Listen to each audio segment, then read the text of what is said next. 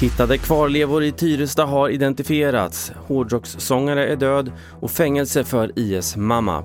Ja, det här är TV4-nyheterna som börjar med att polisen idag meddelar att det var kvarlevorna av den försvunna officeren Dennis Arda som hittades i Tyresta nationalpark utanför Stockholm för en dryg vecka sedan. Dennis Arda försvann i slutet av november förra året. Polisen misstänker inget brott och du ser mer om det här på tv4.se. Vidare till Falun där en man är allvarligt skadad efter att ha attackerats vid en Lidl-butik vid runt halv två-tiden i eftermiddags. Mats Öhman är presstalesperson på polisen i Region Bergslagen. Vi anländer en stund senare även med ambulans och det anträffas en, en eh, man med ganska rejäla sårskador som är förd med sjuk, till sjukhus med ambulansen direkt och eh, vi letar nu intensivt och jobbar med att försöka ta reda på vem det är som kan ha orsakat det här.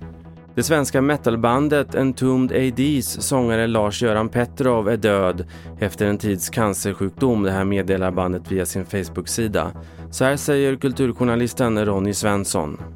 Rockvärlden har ju stor sorg nu alltså och eh, denna genomunderbara trevliga man också liksom. Verkligen eh, hur underbar som helst och gemytlig.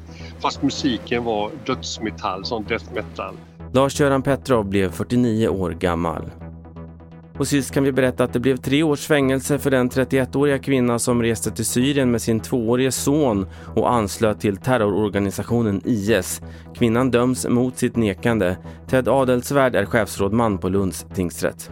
Hon har ju invänt då att hon eh, inte kände till hur det var i IS territorium i Syrien och att hon, hon trodde att hon skulle kunna bara åka in och titta och sen åka hem igen. Vi har ansett att hon inte är trovärdig på den punkten.